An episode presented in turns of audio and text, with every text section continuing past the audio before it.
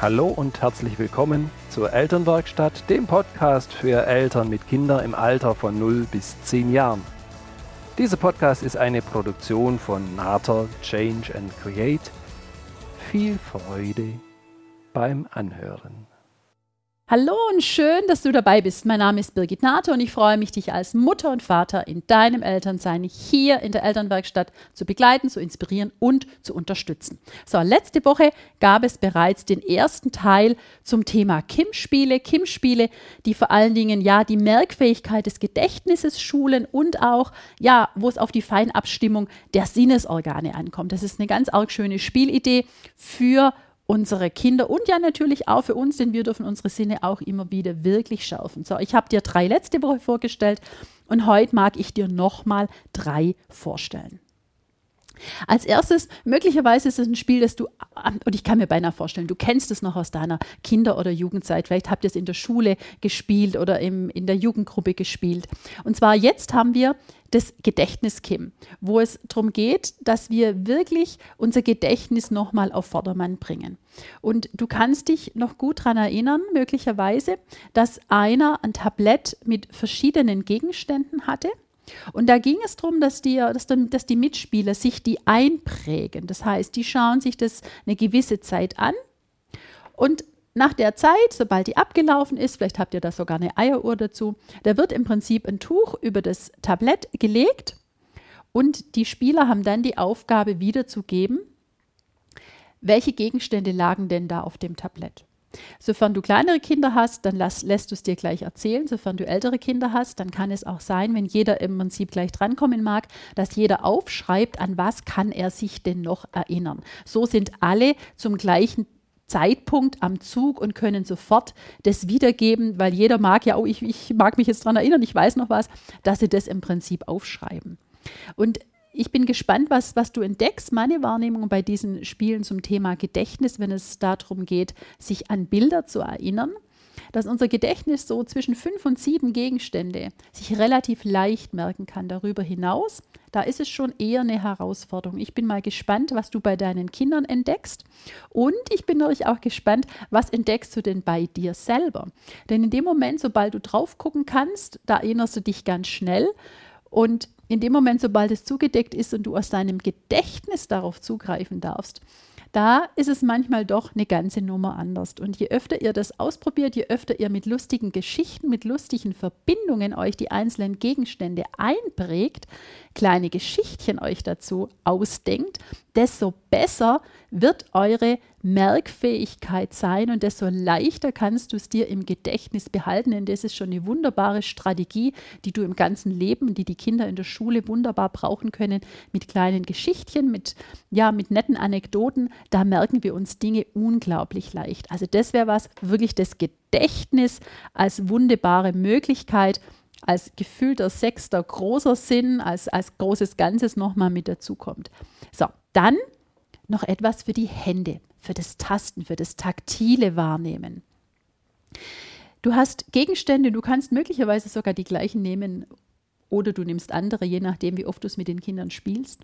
Und du hast die Gegenstände unter einem Tuch oder in einem kleinen Säckchen. Und da hast du zehn Gegenstände drin, die aus dem Alltag sein dürfen, die ganz kunterbunt sein dürfen, wo du gar nicht viel herrichten brauchst. Da gehst du durch die Küche, da gehst du durchs Kinderzimmer, da nimmst du einen Legostein, da nimmst du eine Zahnbürste, da nimmst du vielleicht ein Messer, eine Gabel, da nimmst du einen Tesa, Punkt, Punkt, Punkt, Punkt.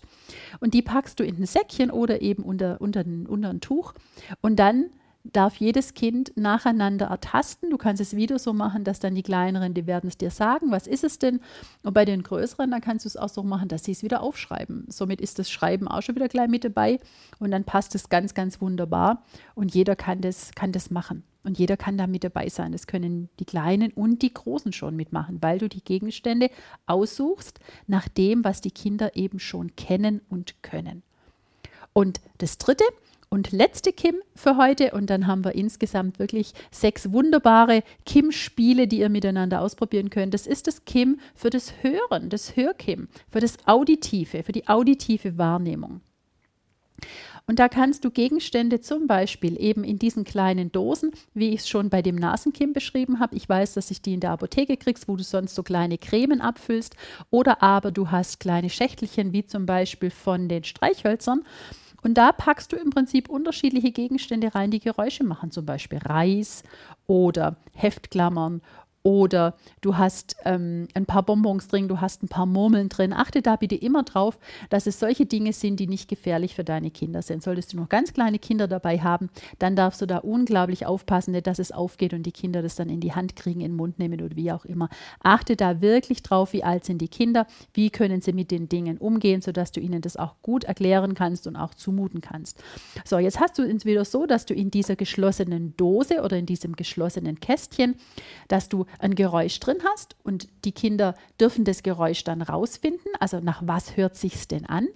Und die andere Variante, die du da noch mit einbauen kannst, ist ähnlich wie mit dem Geschmackskim oder auch mit dem Nasenkim, ja? Entweder für den Mund oder für die Nase, wo du sagst, ich mache zwei gleiche und die Kinder haben die Aufgabe dann rauszufinden, welche beide hören sich, wenn wir beim Hörkim sind, hören sich denn gleich an.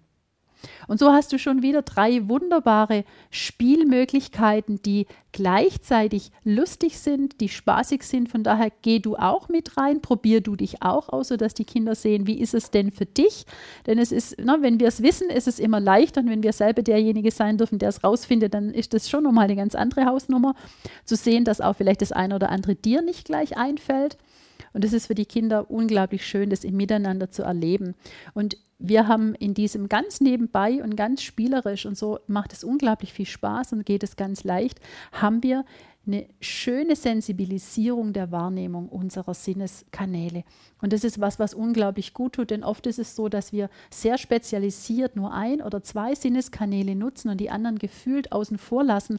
Und hier habt ihr die Möglichkeit, dass ihr euren Kindern wirklich das ganze Feld bereitet und ihnen hier Erfahrungen bietet, andere Sinneskanäle nochmal zu sensibilisieren. Und das ist was, was ihnen für alles, für das Lernen, für das Leben wirklich eine schöne, eine schöne Möglichkeit gibt, dass sie da nochmal sich ausprobieren können. Und es ist so, dass heute ganz oft ja diese Kim-Spiele in Vergessenheit geraten sind. Und zum Beispiel in der ersten Hälfte vom 20. Jahrhundert, da war das ganz, ganz weit verbreitet, dass man mit Kim-Spielen sich die Zeit, ja, dass man die, die Zeit verbracht hat, dass man da sich die Zeit ausgefüllt hat mit eben diesen verschiedenen Kim-Spielen. So, ich wünsche euch eine wunderbare Woche. Habt ganz, ganz viel Spaß miteinander an dem Ausprobieren. Ich werde auch nochmal in den Show Notes zwei Spiele mit reinbringen, wo es auch darum geht, dass wir nutzen ganz oft den Sehsinn ja natürlich, der ist ganz wichtig, die Augen sind ganz, ganz wichtig. Und da hätte ich euch noch, noch zwei Spielideen dazu, wie ihr da wirklich die Wahrnehmung auch im Alltag mit, den Spiel, mit einem Spiel und mit den Kindern da nochmal sensibilisieren könnt die hänge ich euch nochmal an. Von daher, vielleicht habt ihr Lust, da das ein oder andere für euch noch mit anzuschaffen. Das wäre einmal die Brainbox, die gibt es zu verschiedenen Themenbereichen. Ich habe eine hier, die die Kinder sehr mögen. Da geht es zum Thema wilde Tiere. Ganz spielerisch im Prinzip noch Dinge zu lernen und für die Kinder ist es dann ganz schön und ganz leicht, weil es auf eine, eine, sehr, sehr, sehr, sehr schöne Art geht. Und das Spiel Double, wo es auch darum geht, zu beobachten und wahrzunehmen mit den Augen, wo wir als Erwachsene auch manchmal sagen würden, nee, das, da, da ist ja nichts, da kann ja gar nichts sein. Ja, und je genauer wir beobachten und uns die Zeit nehmen, nämlich genau drauf zu schauen und nicht nur drüber zu schauen, desto leichter wird es und desto mehr Erfolge haben wir. So, habt eine schöne Woche. Komm vorbei in die Elternwerkstatt, die geschlossene Gruppe auf Facebook. Schick mir deine Fragen. Du weißt, Daumen hoch, Bewertungen, darauf tickt das System. Ja, natürlich freue ich mich unglaublich über Feedback. Was ist das, was dich unterstützt? Du kannst mir gern so Fragen, äh, Fragen schicken, wo du für dich nochmal eine ganz spezielle Antwort haben magst und vielleicht bist du schon im nächsten Podcast mit dabei. Hab eine wunderbare Woche, sei gelassen und unperfekt ist perfekt. Liebe Grüße, deine Birgit.